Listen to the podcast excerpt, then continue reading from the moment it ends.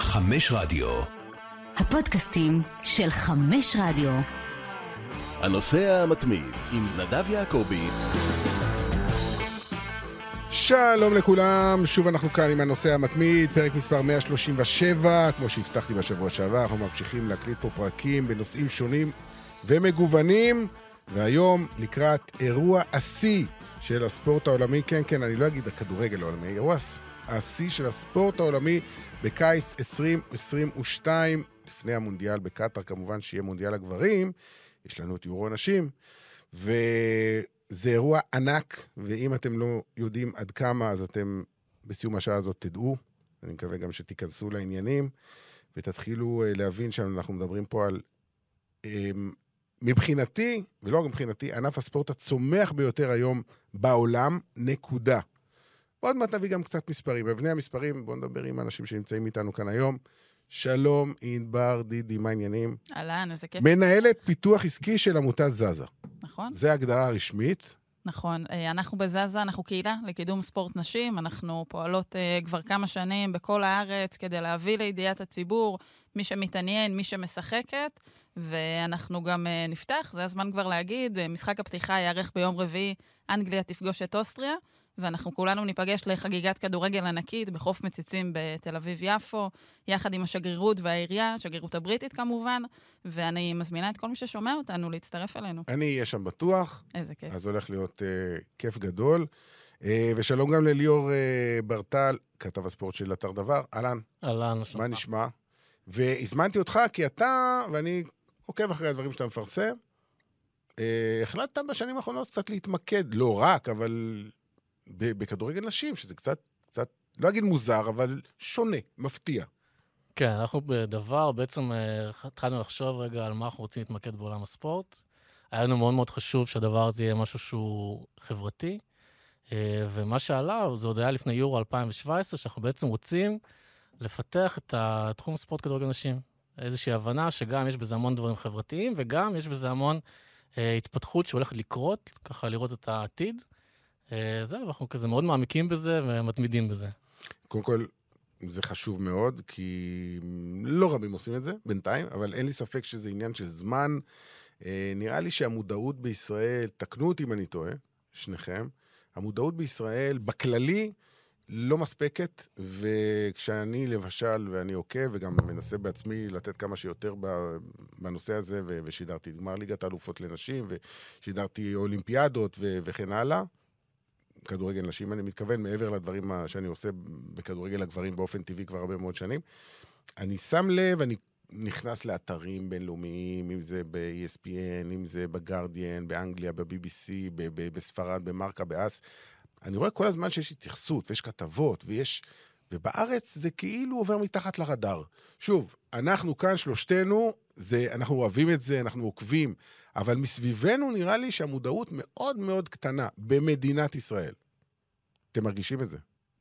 אני חושבת שהקהילה, אה, וזה גם במסגרת הדברים שאנחנו עושות בעמותה, ואנחנו מקיימות אירועי שיא כדי להביא, להביא את זה לקדמה, לקדמת הבמה, האירוע האחרון שהיה באמת בגמר ליגת האלופות. ואפשר לראות במסגרת הקהילה שיצרנו והאנשים שמגיעים, שיש את באמת מי שאוהב ומכיר ורק מחפש את הפלטפורמה, כי בטח שלגמר ליגת אלופות גברים לא צריך להקים איזה, או לא להרים איזה אירוע מיוחד. ויש את מי שמגיע בשביל לתת את ההזדמנות הזו. זאת אומרת, את, ה, את הפרסומים שלנו לאירוע הקרוב, אנחנו פותחות במשפט, מי אמר שאין טורניר גדול בקיץ? והרבה מאוד אנשים סקרנים שלא שמעו, הרבה מאוד ציניות, ספקנות, מה זה כדורגל נשים, איך, איך הן משחקות, איך זה בהשוואה לכדורגל הגברים. מה עם השוערות? מה עם השוערות? מכירה את השאלה הזאת? אני מכירה, אני דווקא מאוד אוהבת להשתמש בשאלה אה, הזאת. כן? אני אגיד לך למה. בסוף, הרבה מאוד אנשים שלא מכירים, שצמחו מתוך אהדה גדולה לכדורגל גברים, מחפשים להבין מה יותר טוב, איפה נמצאים ההבדלים, ואני חושבת שהדרך השוערות זה הדרך הקלאסית להדגים את זה. ניקח את קורטואה, שוער, לקח, ליגת האלופות, אין ספק שמצטיין המשחק, הגובה שלו הוא שני מטר. נכון.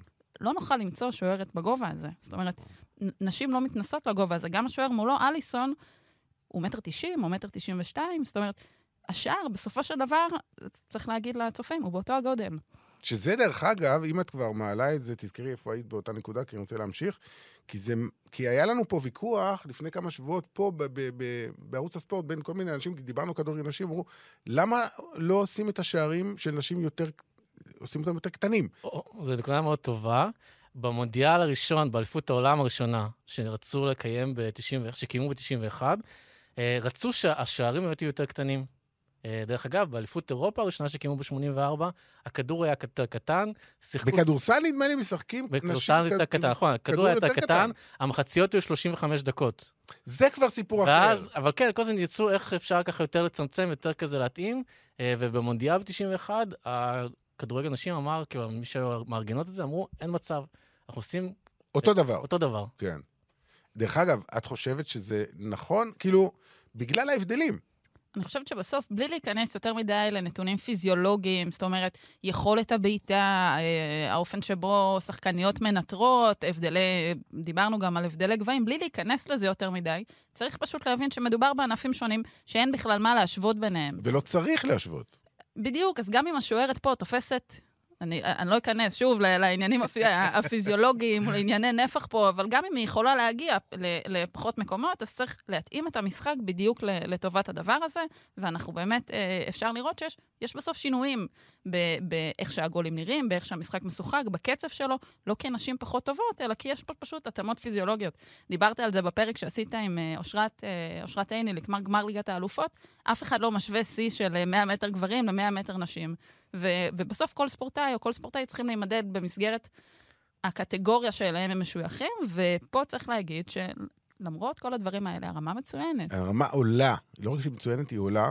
אני חייב להגיד שאולי נגיע לזה בהמשך, אני, אני חושב שזה בגלל המקצוענות. כלומר, ככל שיש יותר כסף, יותר מקצוענות, יותר זמן לאימונים, יותר השקעה, יותר מאמנים יותר טובים, אז באופן טבעי הרמה עולה. אבל אני רוצה לשאול שאלה נוספת, כי אנחנו באמת, אין מה לעשות, אי אפשר לברוח מהדיונים האלה, הפילוסופיים, החברתיים, על ההשוואות האלה בין כדורגל גברים ונשים, גם אם אני מסכים לחלוטין, מדובר בשני ענפים שונים, צריך להסתכל על כל אחד בנפרד, ליהנות מכל אחד ממה שיש לו. למה יש לא מעט אנשים שכדורגל נשים, אני לא אגיד מפחיד אותם, אבל מרתיע אותם, והם מסתכלים על זה קצת, ב... זה ממש לא, לא נעים להם בגוף, סליחה שאני אומר את זה, בניגוד לכדורסל, כדוריד, כדורעף, זה ענפים שאנחנו רואים אותם, גם אנשים שלא מתעניינים, או אפילו כן מתעניינים, זה לא משנה. לא, אין להם שום בעיה עם כדורסל נשים, אין להם שום בעיה עם כדוריד נשים, אין להם שום בעיה עם כדורעף נשים. למה יש להם בעיה עם כדורגל נשים? למה? אני חושב שאחד הדברים זה, זה באמת זה שהכדורגל הפך להיות לממלכה של הגברים. ואז הם uh, לא רוצים לוותר לדבר הזה. אני חושב שגם רואים את זה מאוד גם בישראל. Uh, יש עניין, בגלל זה כאילו גם ב... ב-1921, ב-1921, בעצם היה, אסרו באנגליה, בגלל שכדורגל אנשים התחיל לפרוח, והתחיל לצמוח והתחיל להתפתח, אסרו עליהם לשחק כדורגל, והדבר הזה... על פי חוק. על פי חוק, כן. הביאו כל מיני רופאים שאמרו, אה, כדורגל נשים זה דבר לא בריא, אה, זה יפגע להם ברחם, בפוריות, בכל מיני אחרים. אה, החתימו אותם, וממש פרסמו את זה ואסרו את זה כחוק. וזה החזיק מעמד 50 שנה, עד 1900, תחילת שנות ה-70. כן. והדבר הזה הוא איזושהי ממלכה שהגברים פחות רוצים לוותר עליה. ואני חושב שגם עד היום, בגלל זה הרבה מאוד, אה, יש התנגדות לזה ששחקניות כדורגל ישחקו, שיהפכו למקצועניות, שיקבלו תנאים שווים לנבחרת הגברים. אה, וזה לא רק בישראל, זה מאבק שהוא כבר מאבק מאוד מאוד ארוך. אבל במקומות אחרים נראה לי ש... אני לא אגיד רוב, כי לא עשיתי סקר, אבל אה, בוא נגיד האוכלוסייה ברובה כבר מבינה שהמלחמה הזו, הם הפסידו את המלחמה, זה לא, אני, אני צוחק כמובן, אבל זה כבר זהו, זה, זה המצב. יש כדורגל נשים, אתה לא חייב להסתכל, אבל אין, לא צריכה להיות לך בעיה אה, עם העניין. בישראל, לצערי, ואני מניח שזה קורה גם במדינות אחרות, להרבה מאוד אנשים יש עדיין בעיה עם זה. אני מקבל תגובות אחרי שאני מעלה כל מיני כתבות. מה אתה מתעסק עם השטות הזאת? כאילו, די כבר, תרד מזה, זה לא מעניין את אף אחד. ונורא מצחיק אותי, אני אומר, פעמיים הגיעו 90 אלף אנשים לקאמפ נו, אז אתם אומרים שזה לא מעניין את אף אחד, אז מי זה ה-90 אלף אנשים האלה? אם זה לא מעניין את מי זה, אז את מי זה כן מעניין? אני חושבת שחלק מהרוח שיכולה להביא לדבר הזה, זה באמת גם הישגים לאומיים. בואו ניקח אלף אלפי הבדלות, נבחרת ישראל. כמה יכולה, כמה אוהדים יש שמגדירים את עצמם כאוהדי נבחרת ישראל? והנה, נבחרת הנוער מגיעה להישג פנטסטי, ואנשים פותחים ביום שישי בערב, צופים במשחק הזה, ופתאום גם יש איזו רוח לאומית סביב הנבחרת הזו, ואני בטוחה שזה גם יביא את הפירות שלו אה, בנבחרות אה, בגילאים הנמוכים יותר, ובטח בבוגרים. ובנבחרות אחרות, בין אם באירופה, בין אם בארצות הברית, שכבר הנבח... נבחרות הנשים הביאו להישגים, הגיעו לדבר הזה, אז זה גם באמת הביא, איתה, הביא איתו איזושהי רוח לאומית מאוד חיובית. אני יכולה לספר על ביקור שלי בגרמניה, ספציפית בדורטמונד. זה היה בשנת... אה, זה היה בשנה שהם אירחו שם מונדיאל. אני יכולה להגיד שכל ה, החברות במסגרת אותה, במסגרת שהייתי בה, כולם, ללא יוצא מן הכלל, עם אה, חולצה או של נבחרת גרמניה או של דורטמונד, כולם, כולם עם נעלי כדורגל. זה לא משהו שאפשר לראות פה בארץ, לא תמיד אפילו מקבוצת ילדים בנים, שיכולים להיות סביב הדבר הזה, וכל כך להיות להוטים סביב uh, כדורגל, וזה באמת, הדבר הזה, גם הישגים בסוף מביאים אליו, ואני חושבת שאם פה בארץ נראה קבוצה ישראלית שפתאום תביא איזה הישג כביר ב, אה, במפעלים שלה, זה, זה יביא אליו. ראינו את זה גם בכדורסל נשים. אני, אני רק אוסיף עוד דבר אחד. אה, אני חושב שראינו את זה בהולנד. אה, ויש לי חבר טוב, אנחנו מעלים אותו הרבה פעמים, הוא אה, הכתב שלנו באירופה, ארבל אשת, שגר בהולנד כבר הרבה מאוד שנים, והוא כל הזמן מספר לי, ודיברנו על זה לא פעם ולא פעמיים, אה, הרי הולנד אה, אירחה את האליפות אירופה הקודמת ב-2017 וזכתה. זכתה בה. לפני זה, כדורגל נשים בהולנד היה קיים, אבל זה היה די זניח. ב-2017 פשוט הכל התפוצץ. ושנתיים לאחר מכן הנבחרת הזאת מגיעה גם לגמר, ופתאום יש לה כוכבות בליגה האנגלית, אה, מידמה ו- ו- ועוד שמות שעוד נזכיר בהמשך, שהן כוכבות על בהולנד היום ברמות של, הפרסום שלהם כמעט כמו של שחקנים אה, גברים. והוא אומר, יש לו ילדים שמשחקים בקבוצות נוער, הוא אומר, אם עד לפני 4-5 שנים אה, בכל מועדון נוער כזה היו נגיד 10-12 קבוצות אה, בנים וקבוצה או שתי קבוצות בנות, היום זה כמעט שווה. זאת אומרת, הכמות של, של אה, ילדות ונערות שהחליטו שזה הענף ספורט שהן רוצות, כי בהולנד יש הרבה ענפי ספורט מאוד מצליחים של, של אה, נשים, של בנות, אה, אם זה אוקי אה, שדה, אחת, אחת הנבחרות הטובות בעולם, אה, ענפי אה, חורף וכן הלאה, אבל פתאום זרמו כמויות של בנות לכדורגל בעקבות ההצלחה. מה שבעצם מתכתב עם מה שאמרת ההצלחה קודם. מדבקת. אני חושבת שאפשר, הדוגמה הטובה ביותר בעולם היום, אני חושבת שהיא ברצלונה. כן. ברצלונה גברים, אה, כולנו יודעים את הבעיות הפיננסיות שיש להם, ואת ההתאמות שהם צריכים לעשות שם, ובאמת כמותג, הדבר הזה נפגע. זאת אומרת, להיפרד משחקן כמו מסי, לעשות כל מיני הצרחות שם. קבוצת הגברים לא מגיעה להישגים אה, כפי שנדרש, או כפי, ש, כפי שהרגילה אותנו בשנים האחרונות. לעומת זאת, הם כן שומרים על כוחם, כי ברצלונה כמועדון אחד אה, גדול, שקבוצת הנשים שלהם פשוט אה, מובילה באירופה, מגיעה לגמר ליגת האלופות כפייבוריטית מוחלטת, בסוף הפסידה את הגמר הזה, אבל אי אפשר להתעלם מכל מה שהיא עשתה לאורך העונה בליגה הספרדית. הכוכבות שם בברצלונה הן סופרסטריות אמ- אמיתיות. עכשיו, איך הדבר הזה מתאפשר? כי בסוף גם צריך להבין שההשקעה שנדרשת בקבוצות נשים, היא לא, בטח שלא אותה השקעה, ובטח שזה, אה, לעומת הסכומים, זה באמת טיפה בים. אז כש, כשקבוצה כמו ברצלונה מבינה את זה, שבהשקעה יחסית פעוטה יכולה לשמור על הכוח שלה כמותג, ו- ולהעמיד פה באמת במועדון שהוא, שהוא בטופ עולמי, אז, אז היא, זה בסוף משרת אותה, גם כשהיא מדשדשת במקומות שבדרך כלל היא זו שהייתה מובילה בהם. ליאור, אה, אנחנו מתקרבים לאליפות אירופה, היורו, שמתחיל בעוד אה, יום רביעי בערב. אה, קצת על ההיסטוריה של, ה, של הטורניר הזה, שהתחיל די בדשדוש בשנות ה-80. הוא אפילו מתחיל לפני. אוקיי. הוא מתחיל ב-69, אוקיי. איטליה, שהייתה אז אה, מדינה, קודם כל, לפני 71, אה, להרבה מאוד מדינות, בעיקר באירופה, היה להם התאחדויות כדורגל, נשים, נפרדות. נפרדות, כן. לא קשורות לאוופ"א, לא קשורות לפיפ"א. אה, חלק מהסיפור הוא בעצם זה שמנסים, ב-70 מה שקורה זה שפיפ"א ואוופ"א מנסים לקחת אחריות על ההתאחדויות על הנבחרות האלו, ולבטל את ההתאחדויות כדורגל שהיו. ב-69, אה, הנבחרת אה, איטליה בעצם מארגנת טורניר, אליפות אירופה בלתי רשמית, אה, שמגיעות אליה מספר נבחרות, לגמר מגיעות היא ודנמרק, היא מנצחת, היא זוכה. ב-71 קורה הסיפור שכאילו בעצם אה, פיפ"א מכריחה את אופ"א מתחילה להכריח מדינות אחרות לקחת אחריות על הנבחרות, ב-79 שוב פעם מארגנת איטליה טורניר, אה, זה עדיין... עדיין לא רשמי. עדיין לא רשמי, עדיין פועלת אצלם באיטליה אה, התאחדות בלתי רשמית של אנשים בכלל. אה, והם עכשיו מצליחים לארגן את הטורניר. הפעם ש- שוב מגיעות דנמרק ו, אה, ואיטליה, הפעם, אית, אה, הפעם דנמרק מנצחת. יש שם קטע די משעשע של השחקניות של אה, נבחרת דנמרק לפני הגמר, מאבדות החולצות שלהם. הזוכים מביאים להם חולצות של מילאן מהחנות, ממש, מביאים, אומרים, קחו משהו אדום, תשחקו. אה, והדבר הזה, הטורניר הזה מאוד מלחיץ את וופא. שנה אחרי זה, ב-80, וופא מצהירה, היא חייבת לעשות טורניר משלה, וב-84 מארגנים בעצם את הטורניר הראשון, נרשמות אליו שמונה- אה, 16 נבחרות. אה, הוא לא התקיים במדינה מסוימת, לא. שזה הוא מוזר מתקיים- מאוד. יש מוקדמות, כן, יש כזה מוקדמות, ואז יש בסוף משחקי בית חוץ, מגיעים אליו אה, שוודיה ואנגליה לגמר.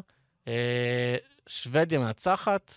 אה, אחת הכוכבות שלה זה היום אה, מאמנת של נבחרת ברזיל ונבחרת, הייתה של נבחרת ארצות הברית. אה, וזה בעצם ככה מתחיל הטורניר הזה. אה, לאט לאט כאילו גם תופס יותר תאוצה, יש יותר נבחרות שנרשמות.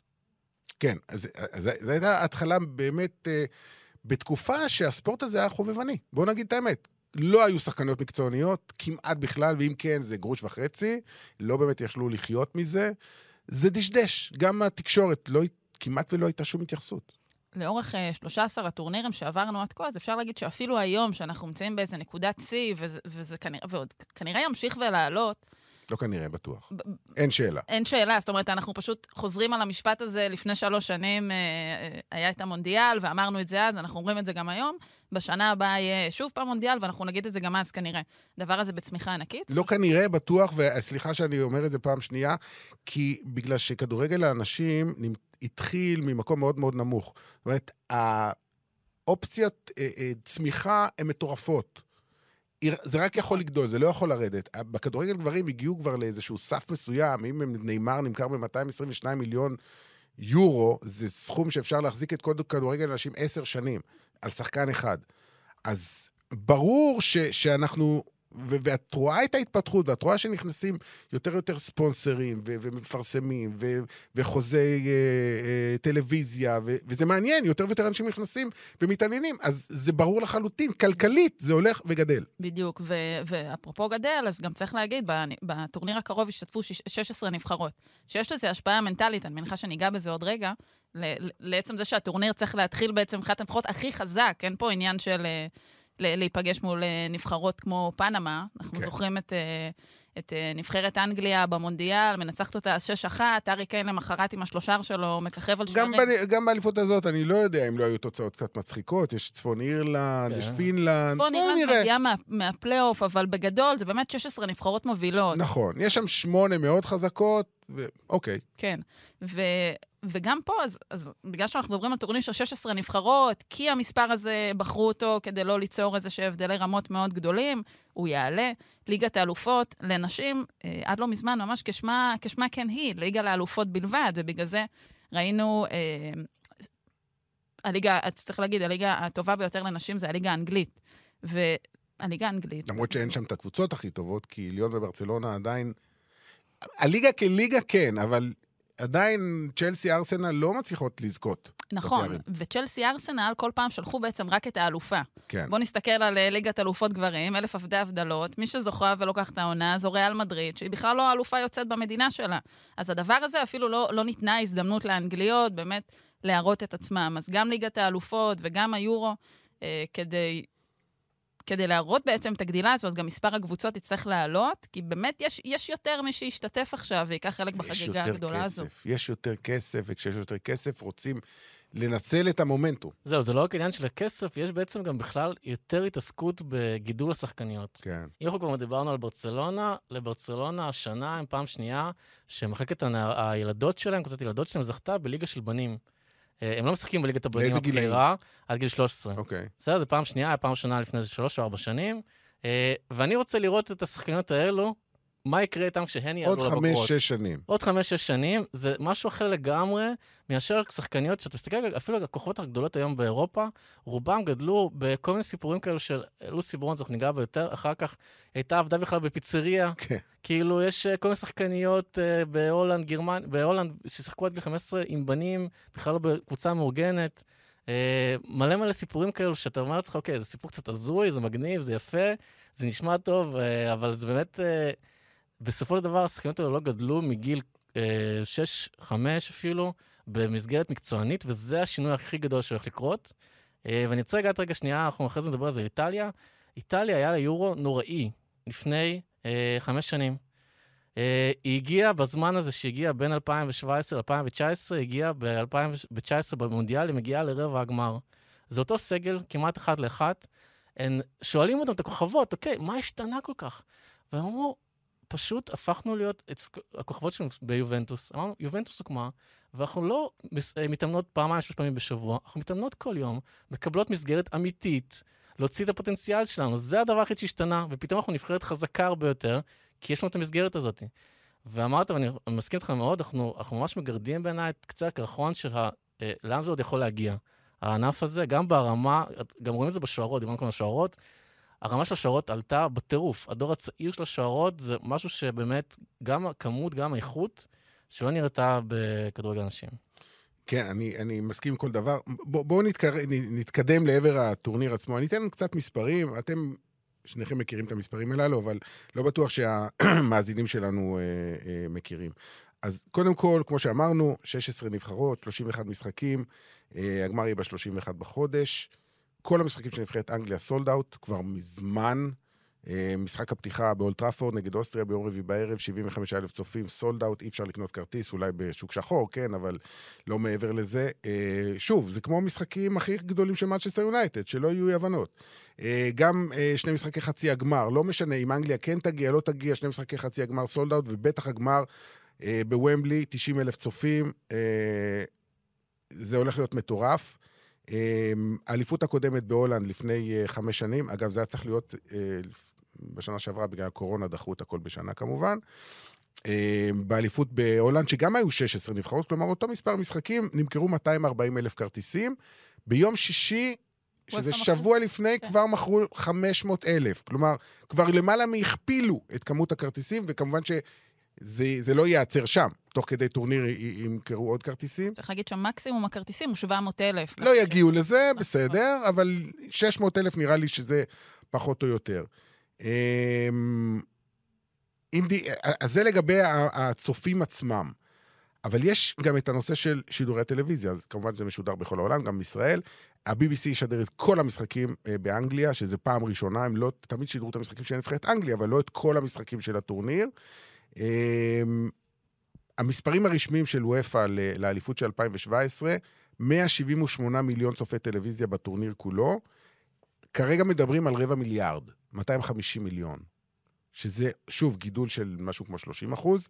אני לא בטוח שזה ייצר שם, אולי זה אפילו יותר מזה. והנה משהו שגם קצת נוגע לשניכם, כי אני יודע את זה. כמעט 100 אלף מהכרטיסים נמכרו לאוהדים שמגיעים מחוץ לאנגליה, כלומר, אוהדים זרים של הנבחרות האחרות, או כאלה שבאים לראות את המשחקים, כי אין להם שם נבחרת uh, שלהם. Uh, מ-99 מדינות, כולל ישראל, ואתם שניים מאלה שיהיו שם, נכון? נכון. אה, אני, אני זוכרת, אני הצטרפתי ל- לעמותת זזה לפני שלוש שנים. אני חייבת להגיד שאיפשהו, בפנים בפנים, האמנתי שאני ממש מהיחידות בארץ שהדבר הזה מעניין אותם. כך, ופתאום, ככה זה היה, ו- וכשהצטרפתי לעמותה וגדלה הקהילה, בטח שגם הכרתי את ליאור ואת הפעילות המדהימה שלו, אה, גם גיליתי הרבה מאוד אנשים ש... אגב, גם גברים, גם נשים. זה מה שרציתי להגיד, שאנשים לא יבינו לא נכון. כן. אה, אה, כדורגל נשים מעניין גם גברים, נכון, נכון. הרבה מאוד. נכון, זה בעיקר חבר'ה שגדלו, בדרך כלל מתוך איזושהי אהבה נורא גדולה לספורט בכלל, כדורגל בפרט, וגילו את, ה- את הענף הזה, בעצם של כדורגל נשים. ו- ויש קהילה פה בארץ מאוד מעניינת, אני יכולה להגיד על אה, מספר די מכובד של ישראלים שהולכים לטור, שהשיגו כרטיסים, בין אם זה לכל הטורניר. אה, ו- ואני אשלח לך, נדב, תמונה מהגמר עם, אה, ברור, עם איזה הדגל, זה. כבר הבטחתי. גם אתה נוסע. כן, נוסע גם לראות את החצי גמר ואת הגמר, כן.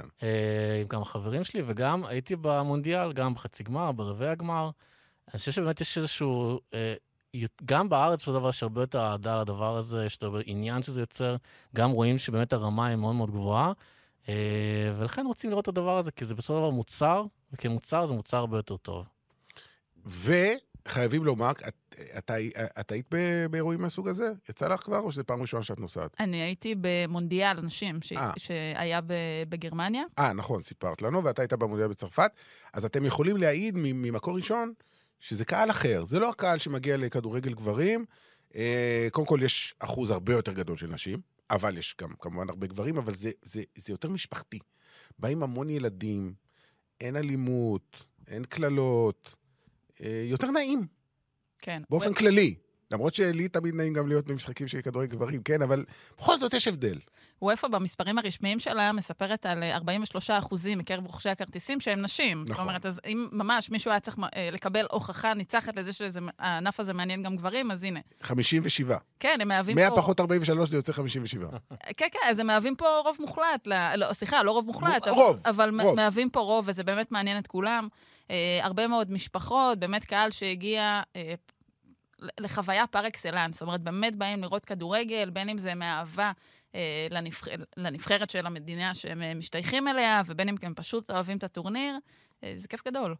וגם אה, צריך להגיד שזה כן, ב... כשהייתי בליון בחצי הגמר, בשני חצי הגמר, הרחובות נצבעו באוהדים. עם המשפחות, עם הצבעים, זה ממש נראה אה, הפינג ענקי. בכל מקום שאתה הולך, אתה רואה מלא מלא מלא אוהדים. אה, וזה גם באמת במגרש זו חוויה מאוד מיוחדת, באמת יש אה, משפחות שמגיעות, אבל עדיין יש חוויה של כדורגל וחוויה של הנאה, אה, ואני חושב שזה גם משהו שהוא לאט לאט מחלחל, שגם אפשר לראות את הכדורגל אחרת. כאילו זה... וזה גם עניין, כאילו. מה, כשאתה אומר אחרת, למה אתה מתכוון? תפרט. שזה באמת יותר, כמו שאמרת, שזו חוויה משפחתית.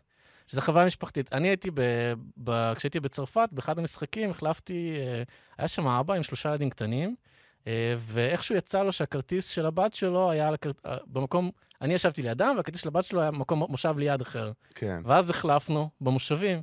כאילו שזה דבר שהוא די לא מובן מאליו, וכשהבת שלו הייתה קטנה, וגם באמת היא נרדמה עליו מתי שהוא אמר לך צפייה במשחק, אבל אתה רואה כאילו באה המשפחה, כאילו בכלל באו בלי האימא, אבא עם שלושה ילדים, והם מסתכלים את המשחק. אה, ואני חושב שזו חוויה שהיא היא באמת כאילו, אני חושב שאנחנו רואים את זה הרבה פעמים בטלוויזיה דווקא בכל מיני, אה, בספורט אמריקאי.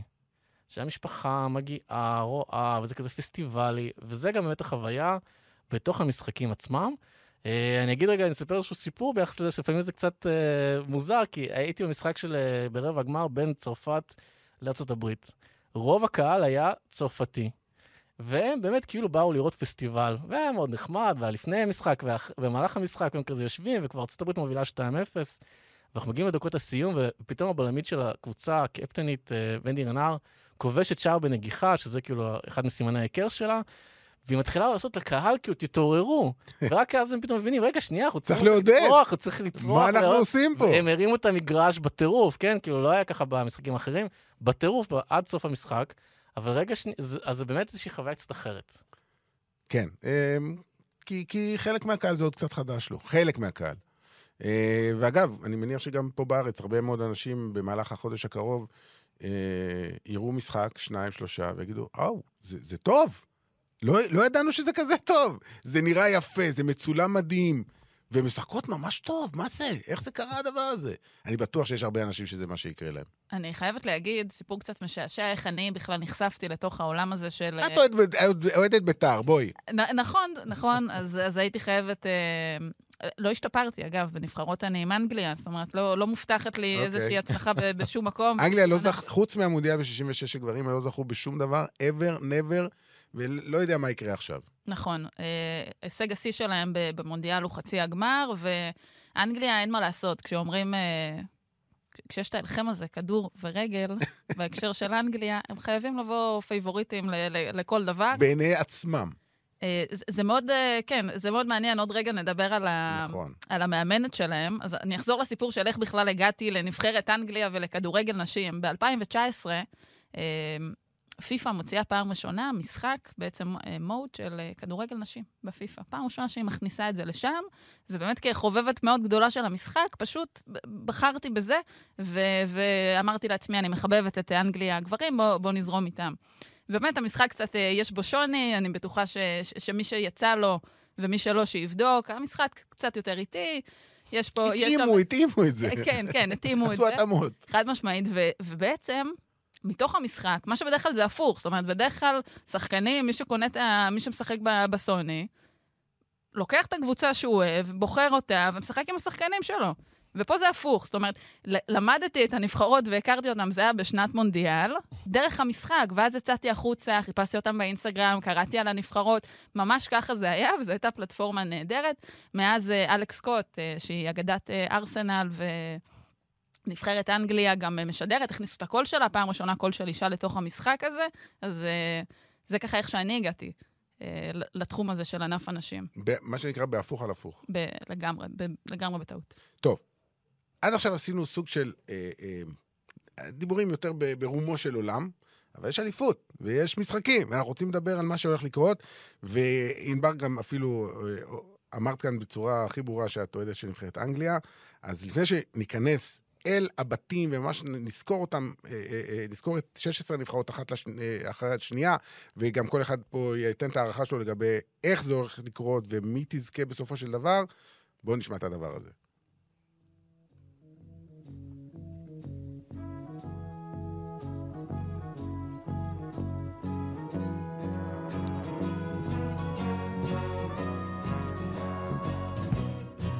It began. I can't begin to know it, but then I know it's growing strong. Wasn't the spring by the strings? Spring became the summer. Would have believed you'd come along? Hands, touching hands, reaching out, dear Lord, touching me, touching you, sweet Caroline. Your good. טוב, Sweet Caroline זה הפך להיות ההמנון הלא רשמי של נבחרת אנגליה, גם של הגברים וגם של הנשים. אין משחק של נבחרת אנגליה שהקהל לא שר את השיר הזה לפני, באמצע ובסוף. ואנחנו נראה את זה ביום רביעי בערב, 75 אלף צופים, ישירו את ה Sweet Caroline. זה... לפי דעתי זה הולך להיות מרגש בצורה בלתי רגילה. אה, רק לפני שנה נבחרת אנגליה גברים הגיעה לגמר היורו לגברים בוומבלי והפסידה, נבחרת של גארת' סאות'גייט. האם הנבחרת של סרינה ויגמן אה, תעשה את התיקון? בוא, בוא נדבר רגע על, אה, על סרינה ויכמן, תקנו אותי. ויכמן, נכון, היא הולנדית. בניב ההולנדי. היא ויכמן. אה, ויכמן מגיעה כ... זה, זה, זה דבר מדהים. ויכמן בעצם זכתה עם, אה, עם, עם המדינה שלה, עם הולנד, ב, ביורו הקודם. היא המאמנת שמחזיקה בתואר הזה. והגיעה לגמר מונדיאל. והגיעה איתם, נכון, הגיעה איתם לגמר מונדיאל, זו הייתה הצלחה מאוד גדולה, יש שאומרו אפילו הפתעה, ונבחרת אנגליה מביאה אותה. אחרי מי מגיעה בעצם, אה, סרינה ויכמן? אחרי פיל נביל, שצריך להגיד, יש לו זכויות רבות כשחקן, אבל הגיע מונה בזמנו לנבחרת אנגליה. לא רק שלא היה לו ניסיון באימון של אה, נבחרות נשים, לא היה לו ניסיון באימון של קבוצות בוגרים בכלל, כמאמן ראשי, כמובן. ואני חושבת אה, שלהוציא את אמה אייז, שהיא מאמנת של צ'לסי, שלוש פעמים ברציפות אלופת אנגליה, סרינה ויכמן היא ה- הדמות, האישה הראשית הכי טובה שאנגליה יכלה להביא. והיא פגשה את הולנד במשחק ידידות. חמש בשבוע- אחת. בשבוע שעבר, כן. כן, אבל ידידות. נכון, אבל uh, זה מלמד uh, אולי קצת על הסף המנטלי הבעייתי שנבחרת הולנד מגיעה איתו לטורניר הזה, כי הם הובילו 1-0, היו גם בעמדה של uh, להכפיל את היתרון בפנדל, וממש ב, בהתקפה ש, שלאחר החמצת הפנדל, במחצית השנייה, נבחרת אנגליה מפקיעה ונותנת להם חמישייה. בסיום המשחק הזה שאלו את סרינה ויכמן, האם הכדורגל מגיע הביתה? ואז היא אמרה, זה, זה ציטוט לפנתיאון פשוט, התשובה שלה, היא אומרת שהיא לא ממש מבינה את, את המשפט הזה, אם להיות כנה. היא נורא אוהבת את השיר, אבל היא לא מבינה מה הוא אומר. זאת אומרת, מה זאת אומרת הולכים הביתה? נגמר המשחק, כולנו לפה הולכים הביתה. ו... ויש איזו שחצנות מובנית כזאת בנבחרת האנגלית, בכל דבר שהם יעשו, בכל גיל, ו... וזה חלק מהקסם של הנבחרת הזו. ואולי דווקא להביא את הדמות ההולנדית הזו עם הניסיון ועם הצניעות, שהיא מכירה את הדרך, היא יודעת כמה צריך uh, לסבול לפעמים במרכאות כדי לזכות, אולי זה, זה, ה... זה השינוי מפתח. Uh, נבחרת ה... האנגלים הגברים בעצם חוו את המפלה הזו כשבבית שלהם בוומבלי, עם כל הקהל, הם, הם הפסידו. נבחרת, לנבחרת הנשים באמת יש סיכוי. זאת אומרת, הן מגיעות במומנטום מצוין, ובמצב רוח לאומי באמת כובש. כי האנגלים, כל פעם שהם מבינים שיש להם הזדמנות, אז יש שם איזו טרפת ענקית. כן, יהיה מעניין באמת לראות איך זה ישפיע בציבוריות האנגלית. כלומר, אם יהיה באז מטורף, כמו שהיה ביורו לפני שנה של הגברים, או קצת פחות, או בכלל, לא, בכלל לא, לא יהיה. אני יכולה להגיד, אה, מבחינה מרקטיאלית קצת, על הבאז, כן. על מה שקורה ברשתות. אז קודם כל... זה העבודה שלך. אה, נכון, נכון. אה, אז קודם כל, יש באמת מחלקות השיווק של הקבוצות, אם זה אינסטגרם, בכל הרשתות האלה, שווה לעקוב, זה ממש, הן עושות שם בית ספר לפעמים לקבוצות, אה, אם, אם נשווה לגברים, אבל אה, אדידס ונייק, שהן בעצם מלבישות את אה, מרבית הנבחרות, מוציאות כבר כמה טורנירים ברציפות, סטים ייעודיים לנבחרות הנשים. זאת אומרת, ממש מפרידים את זה, נותנים להם את הכבוד הראוי. אני יכולה להגיד שבאנגליה, החולצות האלה, בכל העולם, נבחרות, נמכרות בעצם גם בגזרת נשים וגם בגזרת גברים. חולצת הנשים, חולצה של נבחרת הנשים בגזרת הגברים באנגליה, היא כרגע סולד אאוט, אין להשיג אותה. האנגלים פשוט חטפו את זה מהמדפים, ויש להם שלושה שבועות להביא מלאי, אני לא יודעת מאיפה הם יביאו את זה. אה, המכונות יעבדו בהודו ובכל מיני מקומות כאלה. אה, אני רוצה רגע להגיד משהו על אנגליה, אני כן. חושב שזה דווקא הלחץ, הולך להיות להם לחץ מטורף. בדיוק. אה, אני חושב שהלחץ זה הדבר שהולך... כי הציפיות הן רק זכייה, כל דבר פחות מזה זה כישלון. נכון, והלחץ המטורף הזה, ביחס לזה שבעצם נבחרת אנגליה, הנשים לא הייתה אה, בשנים האחרונות בגמר, או לא הייתה באיזושהי... אה... היא הייתה בשני גמרים של יורו, אה, 84, שזה כן, פרה-היסטוריה, לא. ו-2009 זה גם נכון, עידן אחר. היא בשנים האחרונות היא לא הייתה במקום הזה, שרגע, אנחנו שנייה לפני הגביע. ולמרות שבאמת יש לה כנראה הסגל הכי טוב, היא מגיעה עם לחץ אדיר, ולמרות שאין ספק שיש לה המאמנת הכי טובה, אה, ואני חושב שהדבר הזה הוא, זה, שם הם אה, ימדדו אותם. אם הם יצליחו להתגבר על הלחץ ולשחק את המשחק שלהן, אה, עם כל הכוכבות שלהן, בהובלת, כמובן, לוסי ברונז, המגינה שהיא גם... עברה לברצלונה עכשיו. עברה עכשיו לברצלונה, שהיא גם חוט... אוהבת לחתוך למרכז המגרש. גם ואז... נגד הולנד הבקיע שם איזה שער מדהים לחיבורים נכון, הרחוקים. כן, ולנהל את המשחק... לא בטוח שהיא התכוונה, אבל בסדר. כן, לנהל את המשחק... היא מאוד אוהבת לנהל את המשחק מהעמדה של מגינה ימנית, אה, וגם פרן קירבי, שגם חוזרת מפציעה.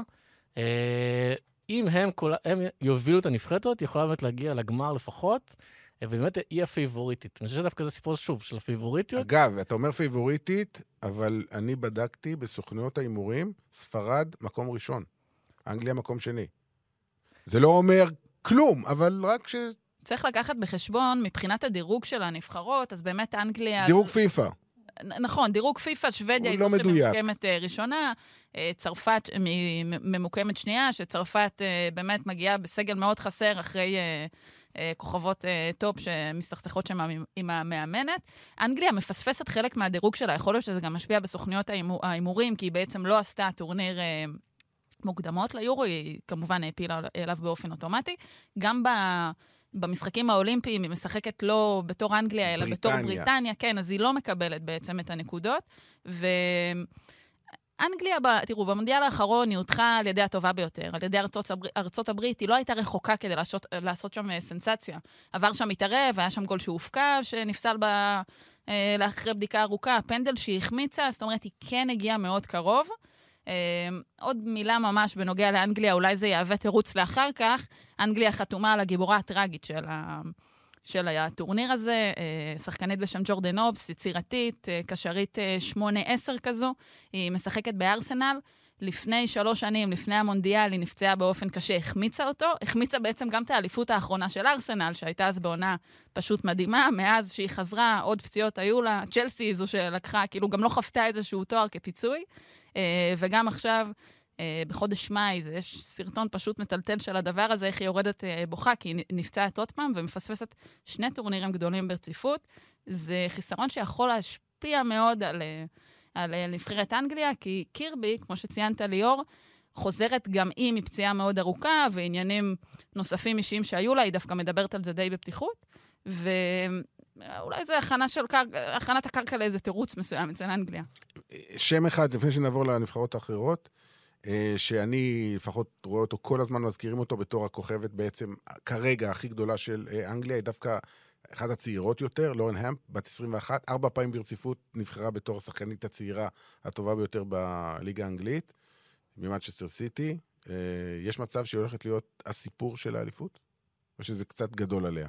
יש מצב, אה, היא שחקנית מאוד מאוד מיוחדת, אבל יכול להיות שאם אנחנו דיברנו קודם על הלחץ, זה דווקא מה שיפיל אותה. כן. היא מאוד צעירה, אה, היא שחקנית שגם כובשת בצורה מאוד יפה, גם יש לה משחק, אה, היא משחקת בסיטי עם אה, עוד שחקנית כנף, שיש לה משחק משותף מאוד מאוד טוב, שגם ראיתי שבזמן האחרון פותחות ביחד בנבחרת, אז צריך לראות את השילוב שלה באמת ברמות האלו, בנבחרות האלו. אז בית א' הוא בית של, כל הבתים כמובן, ארבע נבחרות, שתיים עולות לרבע הגמר. אה, אנגליה, נורבגיה, אוסטריה וצפון אירלנד, תסכימו איתי שמהבית הזה, אה, אנגליה ונורבגיה צריכות לעלות, זה בכלל לא שאלה. זאת אומרת, זאת תהיה סנסציה אם זה לא יסתיים ככה. אוסטריה וצפון אירלנד לא אמורות אה, להפריע לאנגליה, ועכשיו אני רוצה שנדבר אלא אם כן אתם לא מסכימים איתי, אה, ונורבגיה, שיש לה את, אה, להם את עדה אגרברג, שראינו אותה גם בגמר ליגת האלופות, אה, אחרי שהיא חזרה גם כן מפציעה. שנתיים וחצי הייתה בחוץ. מדהים. שלא לדבר על זה שהיא חזרת לנבחרת אחרי חמש שנים שהיא לא רצתה לשחק, מכל מיני סיבות אחרות. נכון, בעצם, אבל זה מההחלטה שלה. כן. זאת אומרת, כי היא נלחמה למען שוויון תנאים בין הגברים לנשים, וצריך, אה, באמת, צריך לתת לה את כל הכבוד על כך, וכל נבחרת אנחנו... עצם זה שהיא חזרה זה אומר שזה עכשיו בסדר, היא קיבלה, אה, התנאים הושבו, אה, מס- כן, שזה התנאים עדיין לא הוש- מספיק. לא, התנאים הושבו. אני אגיד רגע, כן, אני אפתח את זה יותר כן, בהרחבה. כן, כן. אה, במ- ביורו הקודם, אוסטריה הייתה ההפתעה הכי גדולה, אוקיי, נורבגיה הייתה האכזבה הכי גדולה. אוקיי. נורבגיה הייתה בעצם אה, בבית עם דנמרק והולנד, שבסוף הגיעו לגמר, אבל לפני זה היה שם סיפור מאוד... אבל. עדה אגרברג לא שיחקה באירו הקודם. לא, היא שיחקה. אה, היא שיחקה, נכון, היא מיד היא- אחרי זה היא היא ואחותה, יש לה אחות גדולה, כן. שעכשיו שהיא לא בנבחרת. אה, הם פרשו מהנבחרת אחרי היורו. אה, היה שם המון האשמות כלפי המאמן, שהוא עדיין המאמן. אה. מרטין סיוגרן. כן. אה, היא כן, היא נאבקה על הסיפור הזה, היא אמרה שהם לא מקבלים את הכבוד המגיע להן, הם לא מקבלים את השכר המגיע להן, והן כן עכשיו מקבלות, מה, יש משהו מאוד מורכב בלהבין רגע את מה משווים בתוך התנאים שמשווים. אוקיי. אה, אחת הדוגמאות זה נבחרת הולנד. נבחרת הולנד הודיעה לפני איזה שנתיים, השווינו את כל התנאים. ואז לפני איזה כמה חודשים, שוב, השווינו את כל התנאים. אז כן. אוקיי, כנראה שהם השוויו עוד משהו, השוו, והם לא, לא תמיד מספרים מה הם משווים. אה, בנורבגיה קרה דבר מאוד מעניין, בהתחלה, אה, והיא לא הייתה מרוצה מזה, הגברים אמרו, אוקיי, מהתקציב שלנו, של הגברים, אנחנו מעבירים אנשים כדי שנשווה. השחקנים אמרו. היא לא הייתה מרוצה, היא אמרה, לא, אני רוצה שההתאחדות תחתום על הסכם חדש, והיא תגיד שזה אותו דבר. וזה משהו שקרה כזה בתקופה של הפציעה שלה, אה, וזה היה איזושהי חגיגה מאוד גדולה בתוך נורבגיה. אה, צריך להגיד עוד דבר, שמונתה שם מנהלת גם לגברים, גם לנשים, מנהלת נבחרת לפני כמה שנים, והיא גם דמות מאוד מרכזית רגע בלרכך את הסיטואציה, בלהחזיר אותה אה, לתוך הנבחרת. אז אני אשאל עוד פעם את אותה שאלה ששאלתי קודם, כי אתה כבר נתת לי פה תחושה שאולי אני טועה. אה, אנגליה ונורבגיה יעפילו מהבית הזה? נורבגיה מגיעה כנבחרת מאוד מאוד טובה, עם מלא שחקניות מעולות מהטופ האירופאי. אני לא בטוח שאוסטריה תצליח ל- ל- ל- שוב ל- לעשות את ההפתעה הזאת, אבל היא כן נבחרת מאוד טובה. אוקיי. מדורגת מקום 21 בעולם. אגב, נורבגיה מדורגת אחת, אה, מקום 11. שוב, כמו שאמרנו, זה לא אומר אה, יותר מדי. נעבור לבית ב', אה, שהוא, אם אתם שואלים אותי, זה בית המוות. כי גם גרמניה, שמונה, שש פעמים אלופת אירופה? או שמונה פעמים. שמונה שמונה פעמים. פעמים, היא גם בעצם אה, הנבחרת האירופית האחרונה שזוכה במונדיאל. נכון. לפני הרצף של הברית. נכון. אה, זכתה באליפות אירופה מ-1989 עד 2013, שמונה פעמים. הייתה נבחרת מספר אחת בי פאר באירופה בתקופה הזאת עד אה, לפני עשר שנים בערך. אה, אבל אה, יש ירידה. אה, ולעומת זאת, ספרד נמצאת בעלייה מטורפת. דנמרק, תכף נדבר גם עליה. הנבחרת הרביעית בבית הזה היא פינלנד. אנחנו מעריכים שפינלנד פה תישאר במקום האחרון, ויהיה פה קרב אדיר, כי אחת מבין השלוש, גרמניה, ספרד ודנמרק, לא תהיה ברבע הגמר. עכשיו, תכף תגידו מה שאתם רוצים לגבי כל אחת מהנבחרות הללו, אבל לגבי ספרד, זה קצת מזכיר לי את אנגליה. כלומר, זו נבחרת שיש לה פוטנציאל מטורף, אבל היא מעולם לא הגיעה לשום תואר. היא לא זכתה אף פעם בשום דבר. אבל מה שקרה לברצלונה בשנים האחרונות, זה בעצם מה שדוחף את ספרד, כי בעצם ספרתי, אם אני לא טועה, יש עשר שחקניות של ברצלונה בסגל הספרדי, וכמעט כולן שחקניות, שחקניות הרכב. כלומר, אנחנו נראה בעצם את ברצלונה מחוזקת בטורניר. כן, אז אם אנחנו אם אנחנו, יודו, אם אנחנו רואים שהסופר ליג, הליגה האנגלית, היא זו שמזינה הכי הרבה שחקניות ליורו הזה, אז באמת נבחרת ספרד מתבססת על ברצלונה, על הקבוצה הזו, ונורא קל להשוות ולתת להם איזה יחסי ציבור של הטיקי טקה הגדול ונבחרת ספרד הגדולה בנבחרת הגברים. זה לא האירוע. זה לא האירוע בנבחרת ספרד הנשים שהגיעה למונדיאל האחרון כנבחרת די אפורה. התבנקרויות היו שם, 1-0 עם קטנים, אה, ובאמת העלייה המטאורית של ברצלונה בשנים האחרונות, ברצלונה נשים כמובן, גם שיפ... באמת נתנה לספרד את הדבר הזה. ההימור האישי שלי, אל תסמכו עליי, אני אף פעם לא יכולה לתת את המילה הסופית שלי בדבר הזה. הימור זה הימור. אני לא חושבת שהשחקניות האלה מנוסות מספיק ברמה האירופית כנבחרת, כדי לעשות את, ה, את הצעד הבא. יכול להיות שזה... דרך אגב, את יודעת שאמרו את זה גם על נבחרת הגברים עד 2008, וזה שם נגמר. ואני הייתי ב-2008 ביורו, שזו נבחרת שמעולם לא זכתה בכלום, תמיד נכשלה, למרות שהיו לה שחקנים מדהימים, ראול ועוד הרבה לפני זה, בוטרגניו וכן הלאה. וב-2008 תקרת הזכוכית נופצה, ונופצה בענק. אז הם זכו ב-2008, ב-2010, ב-2012, וזהו, הפכו להיות הנבחרת הטובה בעולם, צ'אבי איניאסטה והחברים. ופה יש את אלכסיה פוטייאס, שתסכימו איתי שהשחקנית הטובה ביותר היום בעולם, והיא לא היחידה, יש שם עוד שחקניות אדירות. אגב, יש שחקניות גם, אסתר גונזלס מריאל מדריד ואחרות. נבחרת אדירה, כי, כי, אוקיי, נכון, אין להם את העבר ואת ההיסטוריה, אבל על הנייר, אני חושב שזה לא במקרה שסוכנויות ההימורים שמים אותם במקום הראשון, הם מבינים משהו. אני חושב שבכלל נבחרת ספרד וגם ברצלונה זה, זה משהו חדש. נכון. זה משהו חדש, אבל גם בתפיסה הזאת שבכלל שהם בטופ, כי אני זוכר שבמונדיאל, כן, כולה אה, ב-2019, אה, באמת דיברו עליהם כאחד... שלוש שנים אחורה. כן, נבחרת חלשה. נכון. שהקישור שלה ממש גרוע, וקישור חלש. כן, אלכסיה פיטרס, כן, כאילו זה הקישור החלש, אבל באמת... אז היא עדיין לא מה שהיא נכון, לא הייתה מה שהיא לא היום. מה שהיא היום, ואני אומר, אז זו פעם ראשונה שהם מגיעים בכלל עם ציפיות כלשהם. אה, ואני חושב שזו שאלה איך הם יתמודדו עם הציפיות. אני מסכים שיש הבדל בין ברצלונה, מאוד גדול בין ברצלונה לבין נבחרת ספרד, וזה בהתקפה. אה, רוב השחקניות של ברצלונה, כשהיא בעצם קופצת קדימה את הקפיצת מדרגה הזאת, הן שחקניות לא ספרדיות.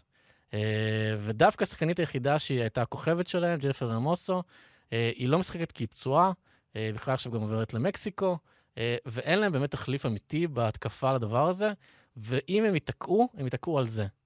אה, גם אסתר גונזלס, שהייתה, אה, שנה עסקה בריאל מדריד, נתנה 14 שערים, שנה שעברה היא כבשה 30 שערים בלבנטה. אה, אני לא יודע אם היא ברמה הזאת של הנבחרות, כאילו שבאמת להצליח להוביל את הנבחרת בהתקפה כחלוצה שכובשת מלא שערים. וזה שזה המבחן שלהם, וזה שהם קיבלו את בית המוות, עם נבחרות מאוד מנוסות, זה לרעתה. זה יכול להיות... זה, זה דורש מהם להתחיל מאוד מאוד חזק. נכון. עכשיו, צריך להסתכל על ברצלונה, ולהגיד שהן מגיעות מליגה שהם פש, פשוט דרסו אותה עם הפרשי שערים מטאורים. הם ניצחו את כל המשחקים. כל המשחקים, ובאמת גם הגיעו ל... לא הייתה להם באמת יריבה שהיוותה תחרות. כן, ריאל מדריד הקימה מועדון, אבל הוא עוד בחיתוליו, ואין לו עוד את, ה, את ההיסטוריה כדי לעשות או להוות תחרות אה, אמיתית. גם אם במשחק קלאסיקו הוא יודע מש, מתוך השם של ריאל מדריד גם להביא את האוהדים. אתלטיקו מדריד, קבוצה שנתנה את הטון הרבה שנים בספרד, אבל השחקניות הספרדיות, שבעצם הן אלו שמזינות את הנבחרת, לא נתקלות על בסיס שבועי בתחרות אמיתית. אז העניין... אבל בליגת האלופות כן. בליגת אלופות כן, אבל זה, נבח... זה בסוף איזושהי מתכונת מאוד מצומצמת, ודווקא ביורו הן מתחילות הכי חזק שיכול להיות. דיברנו על זה שאין לנו איזה פנמה כזו שאפשר לנצח, לתת לה שישייה, דבר שייתן איזה מומנטום. הן חייבות להתחיל הכי חזק פה, זה לא תחרות שהן... אגב, מבחינת uh, לוח המשחקים יצא להם טוב, כי הן מתחילות נגד פינלנד, וזו הזדמנות לנצח ולעשות איזו תוצאה טובה, לתפוס קצת ביטחון, לקראת המשחק הבא שלהם אה, נגד גרמניה, והמשחק האחרון יהיה נגד אה, דנמרק. אז בואו נדבר קצת באמת על גרמניה ודנמרק. אה, דנמרק יש את פרני לארדר, שהיא באמת מדהימה. אה, אני אגב ראיתי תקציר שלהם בשבוע שעבר, הם ניצחו את ברזיל 2-1, עם שער בתוספת זמן. משחק אדיר ושוערת מדהימה, אפרופו שוערות שדיברנו. דנמרק הייתה בגמר לפני, בטורניר הקודם. איך אתם אה, מעריכים את גרמניה ודנמרק? אני חושב שהסיפור של דנמרק הוא די מטורף. אה, דנמרק בעצם לא הייתה במונדיאל כי היא החליטה לשבות מיד אחרי, הגמ- הם הגיעו לגמר של היורו, כן, ואז, 2017. כן, מיד אחרי זה הם הודיעו להתאחדות שהם לא מופיעים יותר למשחקים של הנבחרת. מי, השחקניות? השחקניות. המשחק הראשון שלהם היה מול שוודיה, שהייתה היריבה המרכזית שלהם על ההעפלה. אה, והם באמת לא הופיעו, וההתאחדות אה, לא רצתה לעשות איתם איזשהו הסכם. אה, וופא אה, אמרה להם שאם הם לא יופיעו למשחק הבא, בשלוש שנים הקרובות, או גברים או נשים, אז הם הולכים להעיף את כל הנבחרות, גם את הגברים, מה, אה, וגם את הקבוצות גברים ואת הקבוצות נשים, מכל המפעלים.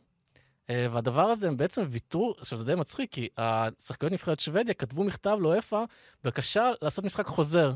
כמובן שאופ"א לא קיבלה את זה, אה, אבל עדיין אה, זה ממש מראה את המלחמתיות שלהם, את הרצון שלהם להוכיח את עצמם, ואני חושב שזה גם היה אחד הדברים הכי משמעותיים שקרו במאבק הזה לשוויון, כי הם עשו את זה עד הסוף. כאילו, לא להגיע למשחק, למשחק שאתה יודע שיכול שהוא יגרום לאיזשהו דבר, שאתה לא תעפיל למונדיאל, שזה חלומה של כל שחקנית, אה, הוא מאוד משמעותי.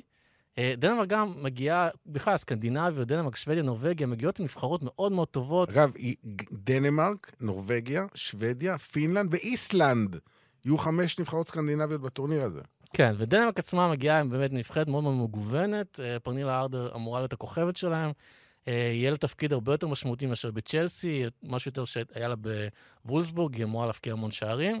טוב, בצ'לסי יש לה את סם קר, אתה יודע. כן, כן, החלק ההתקפי בצ'לסי הוא מאוד חזק, ו- והן כן יודעות ללכד. דיברנו קודם על סכומים. סם קר הגיע ל- לצ'לסי ודיברו על סכום העברה של, אה, סליחה, על משכורת של חצי מיליון דולר, והיא הייתה סנסציונית במונחים של, אה, של כדורגל נשים. אז רק כדי לקבל פרופורציות על מה נדרש וכמה השקעה צריכה להיות פה. פרנילה הארדר נרכשה ברבע מיליון פאונד, שזה עד היום, לפי דעתי, ההעברה היקרה ביותר כן. בהיסטוריה.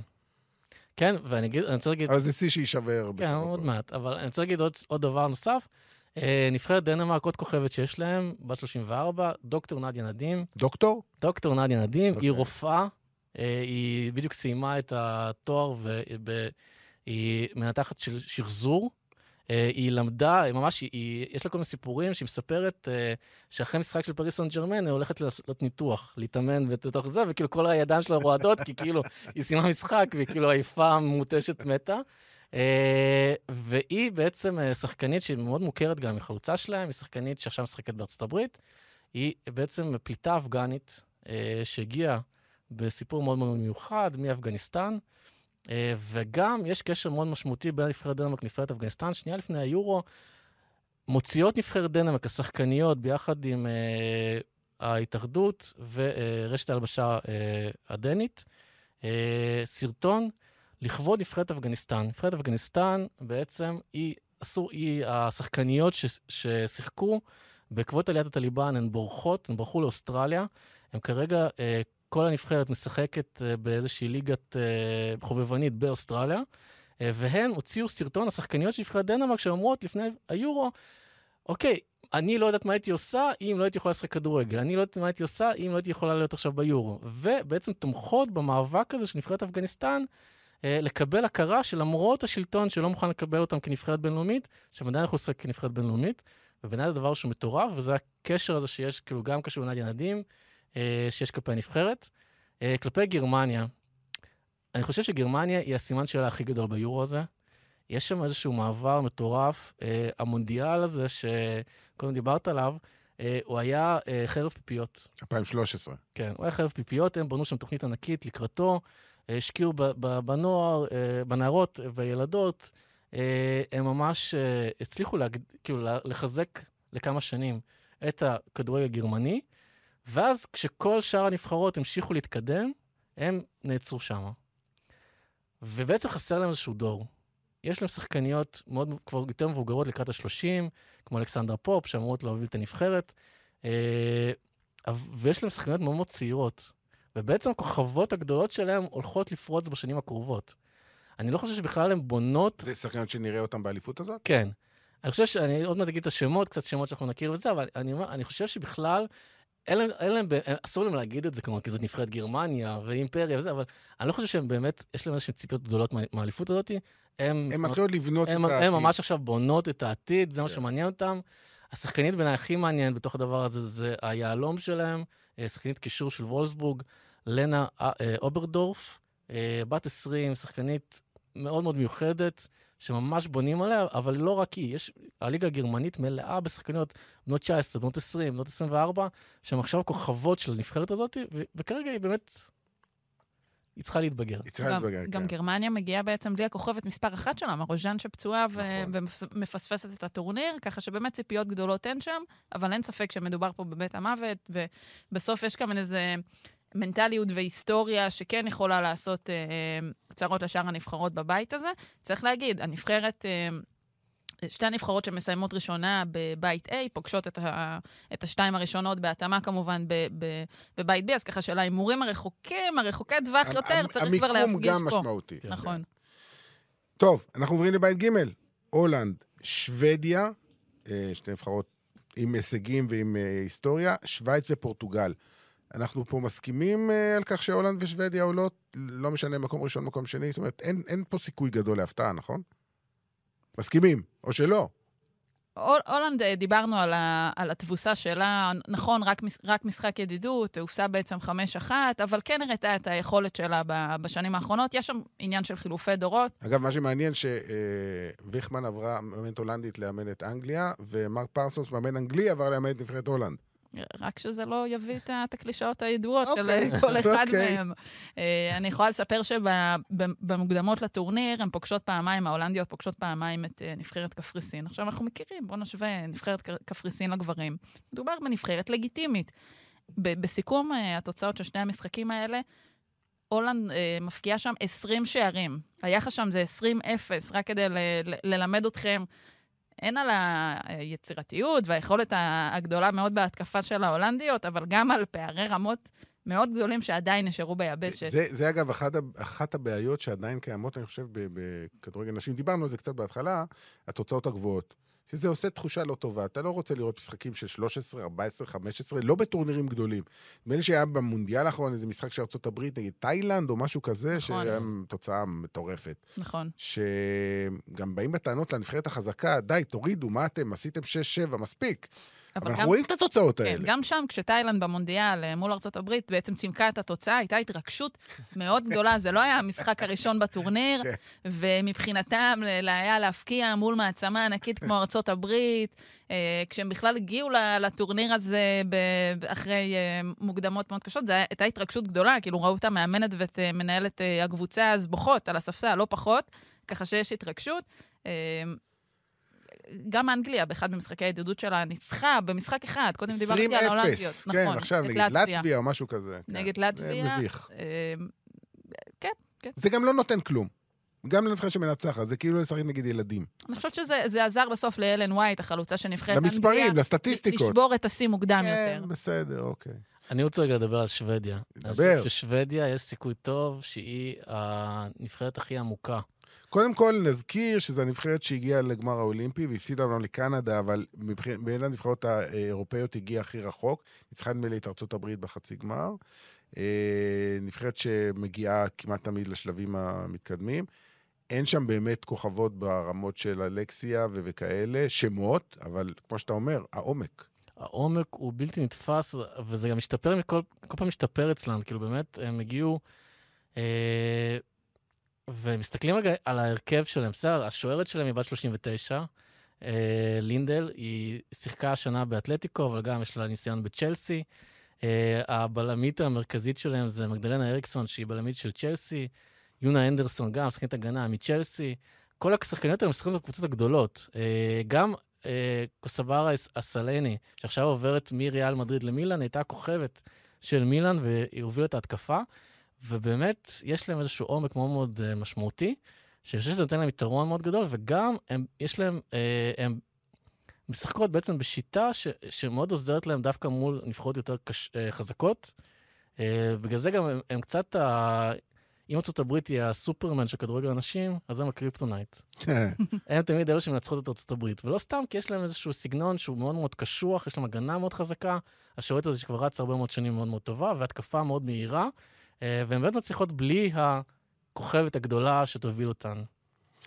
אז זאת שוודיה, אה, כמה מילים על הולנד, ויvian מידמה, אני חושב שזה השם הכי בולט, אה, סגנית מלך השער, מלכת השערים של הליגה האנגלית, רק סם קר כבשה יותר ממנה, אבל המספרים שלה מטורפים, זאת אומרת, היא רק בת 25, יש לה, לא יודע, איזה כמעט 100 שערים בנבחרת, משהו לא להאמין. היא כבר שיאנית השערים, והיא שברה את זה כבר לפני כמה שנים. והיא רק בת מאוד 25. כן.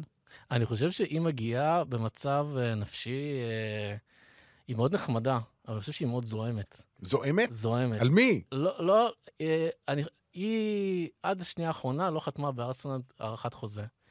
אני חושב שההגעה של סם קר ושלקחה לה את ה... בעצם היא, הייתה החלוצה המובילה של הליגה האנגלית, ואז פתאום סם קר הגיע ותפסה את הדבר הזה. וגם צ'לסי באמת תפסה לארסנל את המקום הזה, שכאילו כבר שלוש שנים רצוף אלופות, אה, והיא מאוד מאוד מתוסכלת. וגם בארסנל לא מצליחה בליגת האלופות, ואני חושב שהולנד זה המקום שלה רגע לפרוק את הלחץ ואת המתח. ושוב, הן לא מרשימות, ההולנדיות, למרות שיש להן סגל נהדר, שכמעט ולא השתנה כאילו בשנים האחרונות. אני חושב שעוד שחקנית שמאוד מאוד uh, כדאי לשים לב אליה, שהיא כבר גם כוכבת גדולה, uh, ג'יל רורד, שבמודיאל, ב, ביורו הקודם, היא הייתה עדיין שחקנית שפחות הייתה בפרונט. ו, וגם, יש להם באמת כל מיני שחקניות מעולות, לייקה מרטנס גם. אה, יש לנו מה להגיד על אה, שווייץ ופורטוגל, או שאנחנו נדלג שווייץ, לבית משהו? מעניין, אה, רחל רינסט, 2019 שיחקה באסה תל אביב, יהודייה שוויצרית, משחקת בקלן. אה, היא שחקנית מאוד מרכזית בנבחרת. רגע, היא שיחקה בישראל? היא שיחקה בישראל חצי שנה באסה תל אביב. מה אתה אומר? לא, לנו... לא יודע איך הם הביאו אותה, אז יש לנו. נציגות ביורו, איזה יופי. לא ידענו, אה, אני לא ידעתי, אז אה, גילינו פה משהו מעניין. היא עשתה פה משהו בליגה? כאילו, הבקיעה גולים? ו-? היא מגינה, אז... אז כנראה שלא. אבל היא הייתה שחקנית טובה. אוקיי, בטוח. בית ד', אם אמרנו על בית ב' שהוא בית המוות, כי היו שם שלוש נבחרות, בבית ד', אני לא מזלזל באיטליה כמובן, אבל נראה לי שצרפת פה די בקלות תעפיל לשלב הבא, יש לה את אה, אה, איטליה, בלגיה ואיסלנד. אז בואו נדבר על צרפת, שהיא כמו ספרד וכמו אנגליה, מעולם לא זכתה בשום תואר, למרות שיש לה שחקניות אדירות, וליון היא אלופת אירופה, ופריס סן ג'רמן הגיעה לחצי הגמר. כלומר, על הנייר מבחינת סגל, הם יכולים לזכות, יכולות. אני חושב שצרפת אה, זה בית האח הגדול. בית האח הגדול. זה דרמה בלתי נגמרת. מקום אוקיי. שבו הדברים קורים. כן, מקום שבו הדברים קורים כל הזמן. טלנובלה. טלנובלה בלתי כן. נגמרת, שאתה כבר לא מבין מי נגד מי, אבל יש שם איזשהו... אה, בעצם יש שם... אה, קורין דיקר, אה, המאמנת שלהם, היא... אני לא יודע מה קורה שם בתוך החדר הלבשה, אבל אה, הרבה מאוד מהשחקניות, גם שעדיין משחקות שם, מדברות על אווירה מאוד רעילה, אה, על המון המון דינמיקות. הדינמיקות האלו בכלל התחילו לפני... מה, בגלל היריבות בין פס של אה, ליון, או שזה לא קשור? ב... קודם כל, יכול להיות שזה גם משהו שיש שם, אנחנו לא יודעים מספיק. אה, כי יש הרבה דברים שגם לא נפתחו. אה, זה לפ- גם לא מסוכר כנראה מספיק, נדב. זאת אומרת, צריך, חלק מההתעוררות הזו של הענף הזה, זה גם באמת להביא יותר צהובונים, להתעסק ולהביא את הסיפורים קודם האלה. כל, היה סיפור שתפס כותרות בכל העולם, הרומן של, אה, לא זוכר את השם שלה, עם... אה, אה, כן, עם, אה, עם אריקה בידל, ואשתו של אריקה בידל, שסיפרה על הבגידות. בקיצור, היה, היה צהוב. לא, יכול להגיד דווקא יש, שלא. יש הרבה צהוב שם. שוב, זה בעיתונות הצרפתית, אני כל הזמן פותח, מסתכל, כאילו מדי פעם, יש שם מלא כל הזמן דינמיקה, וזה אמרתי, זה ממש כמו האח הגדול. כל פעם משהו מפתיע קורה שם, אתה לא מבין איפה זה קורה.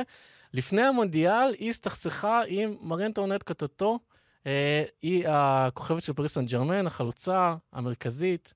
העיפה אותה מהנבחרת, כי באמת קטוטו היא... איך אפשר לוותר על שחקנית כזאת? או, אז קודם כל קטוטו, מה שקראתי, כן, היא באמת טראבל מייקרית לא קטנה. אוקיי. אה, וחצופה וזה, וכאילו זה משהו שהיא מכיר, וכאילו פריס סן ג'רמן מחזיקים אותה וזה, אבל כאילו בנפרד זה היה לא... לא...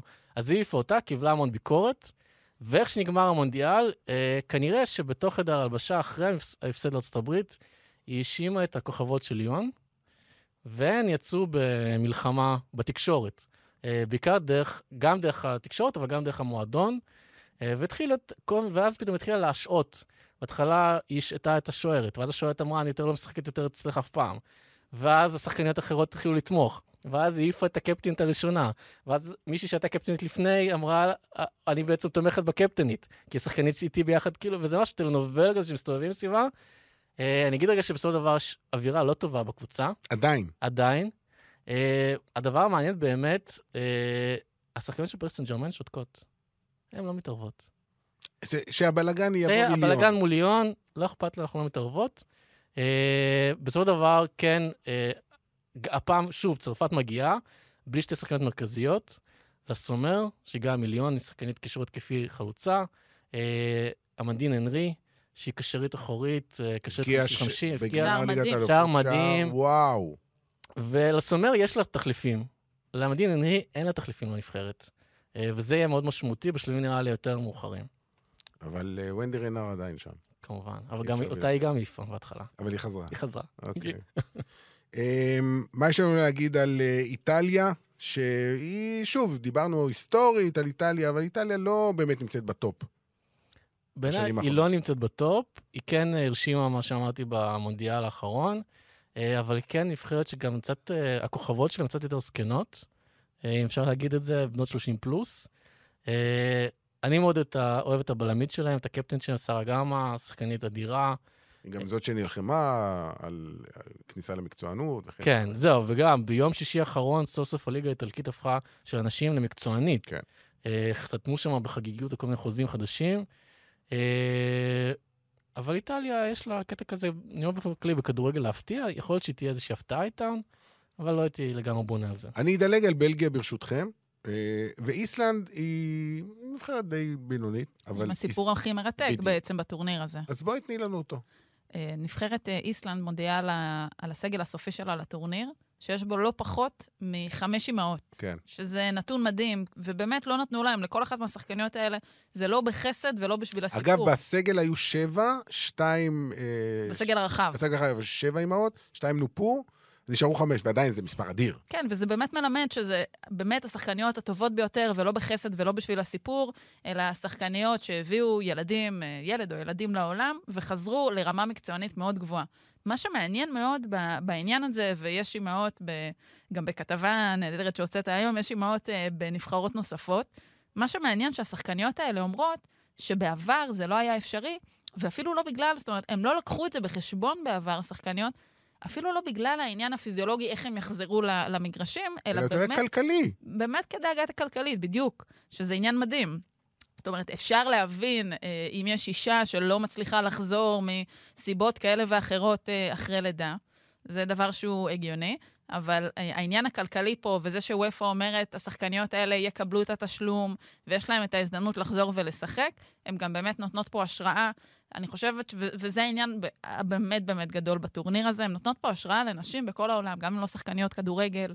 נשים, לכו, תקימו משפחה, תעשו קריירה, זה הסיפור פה, זה מה שצריך, זה, זה מה שצריך אה, להיזכר מה, מהדבר הזה, והאיסלנדיות באמת מעוררות השראה בעניין הזה. אין ספק. אה, אני רק אוסיף עוד דבר נוסף, שבעבר, כשהכסף היה מאוד מאוד מצומצם, אם בכלל, אז מי שרצתה לפתח קריירה בכדורגל, אה, דחתה בעצם את הכניסה להיריון לגיל מאוד מתקדם, ואמרה, אוקיי, בגיל 30, 31, אני במילא אפרוש, אני אכנס להיריון, ו- ו- ושם זה ייגמר. אז היום היא יכולה גם אה, להיכנס להיריון בגיל 22, 23, 24, לא לשחק חצי שנה, ולחזור, ואין שום בעיה. כל זמן שיש מערכת תומכת. וזה משהו שנכנס עכשיו, ב- ב- כמו שאנחנו רואים את זה בנבחרת איסלנד, וגם בקבוצות בארצות הברית, כן. במקומות כאלה שיודעים שזה חלק מהעניין. כנראה הכוכבת מספר אחת בעולם, אה, מבחינת הסופרסטארים כן, שלה, כן, לא מבחינת כן, היכולות. כן. אני כמובן מדברת על אה, אלכס מורגן, בת 32, ילדה את אה, בתה לפני כשנתיים, זאת אומרת, בגיל 30, בגיל מצוין מבחינת הקריירה, לקחה את ההפסקה, באמת גידלה אותה, נתנה לזה את המקום, חזרה מבחינה... מבחינת היכולות הפיזיות שלה למגרש, והיום בגיל 32 היא גם כן נותנת ביצועים נפלאים וממשיכה להוביל את הדגל הזה. אז אה, אלכס מורגן לא, לא רק כוכבת על המגרש, לא רק עשתה את הכותרות שלה בעיתונים והכול, אבל גם במקום הזה נותנת את, ה, את הפן שלה, ו, ואני חושבת שטוב קבוצות שיבואו ו, וייתנו את הבמה לדבר הזה, ושרק נראה עוד. אין ספק. אני חושב, זה, זה אפילו נכנס למשהו שהוא, שהעולם הספורט רוצה אותו.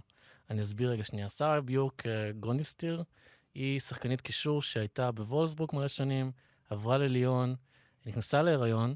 אה, פומה ליוותה אותה בלצלם סרט על הכניסה להיריון, על הולדת הילד שלה, כאילו היא הקפטן של הנבחרת. אה, והיה, איך שהיא חזרה לשחק, היה ערב שפשוט הקרינו את הסרט הזה, וזה משהו שהיה מאוד מאוד גדול בתוך צרפת ובתוך איסלנד. אה, וזה מראה כאילו בעצם יש איזשהו יחס שהוא ההפך, כאילו יחס שהוא לא רק, אוקיי, אה, יש פה איזשהו עניין של הריון, צריך לעצור את המשחק, צריך כאילו זה, אתה שם את הקריירה בצד, לא, מה פתאום, זה חלק ממש מהדבר, ויש לזה גם המון המון אה, תמיכה, כאילו מכל מי שמסביב, וזה משהו מאוד חדש בעולם הספורט בכלל, לא רק בכדורגל. הרבה משווים את זה לפציעה, כלומר, חס וחלילה זה משהו כן. שהוא חיובי, פציעה זה משהו... אבל כמו ששחקן נפצע, גבר, אז לוקח לו אם זו פציעה רצינית, אה, מיניסקוס או דברים כאלה, רצועה צולבת, שמונה, תשעה, עשרה חודשים, הוא עושה שיקום, חוזר. גם במקרה הזה מדובר פחות או יותר באותו זמן, אה, חודשי ההיריון, בטח האחרונים, הלידה עצמה, החודש, חודשיים לאחר מכן. זה עניין של חצי שנה פלוס של היעדרות. ההבדל הוא ששחקן נפצע וחוזר, הוא חוזר כאילו אותו דבר. הריון משנה גוף, משנה את, את הפיזיולוגיה במידה מסוימת, אבל אפשר להתגבר על זה, עובדה, אנחנו רואים את זה. וזה נבחרת איסלנד, וכמו שהבאת הדוגמאות אה, האלה, זה, זה, ו, וזה דבר חדש, שהיו בעבר שחקניות או ספורטאיות שנכנסו להריון וחזרו, אבל זה היה באמת מאוד מאוד מאוד אה, נדיר. ואנחנו רואים שזה הופך להיות משהו הרבה יותר מקובל, ואין שום סיבה שלא. Uh, טוב, עברנו על כל 16 הנבחרות, uh, ואנחנו ממש לקראת סיום, אז uh, בואו uh, תיתנו את ההערכות שלכם. את הגמר, נוותר על חצי הגמר. מי שתי הנבחרות שיהיו בגמר, ומי תזכה ביורו.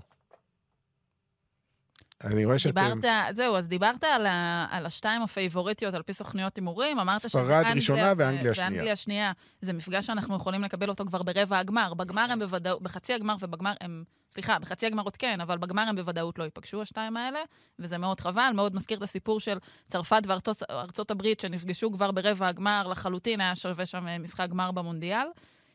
אני, את הולכת על אנגליה, אני זה ברור לי. מהמרת על האנגליה, כן, כן. ובגמר? צרפת? נפגשו לדעתי את צרפת. כן. ליאור. אה, אני חושב ששוודיה תגיע לגמר, אה, ואני גם חושב שהיא תגיע מול אנגליה, ו... ואני חושב שאנגליה תפסיד, וזה יהיה... כמו תמיד. כמו תמיד, כמו שהיא אוהבת, בטח גם בפנדלים. ככה, שיהיה יותר, אה, שברון לב יותר קשה. כן. טוב, אז uh, אנחנו נסיים כאן את הפרק הזה, המרתק בצורה בלתי רגילה. בואו נזכיר, uh, ענבר, גם מה שעומד לקרות ביום רביעי, למי שלא שמע בהתחלה או ששכח. יום רביעי הולך להיות אירוע גדול מאוד בחוף מציצים בתל אביב. נכון, משחק הפתיחה של, אה, של היורו, שריקת הפתיחה היא בשעה 10, היא תפגיש בין אנגליה המארחת לאוסטריה, מבית A. אנחנו ניפגש בחוף מציצים, הקרנה חגיגית, וכולם מוזמנים. ואחרי זה שתכ... שניכם uh, טסים לאנגליה ואני נשאר כאן. בסדר, אבל הכל בסדר, ואני מאחל לכם ליהנות מכל רגע. Uh, מקווה שנהנתם גם, uh, גם כאן uh, אצלי במקום הזה. אנחנו נמשיך ונעקוב אחרי היורו, כמובן, לאורך כל החודש הקרוב. ענבר דידי, ליאור ברטל, תודה רבה לכם, ורק שנהנה מכדורגל טוב. לא משנה, גברים, נשים, אותו דבר. לגמרי, תודה נדב. תודה רבה.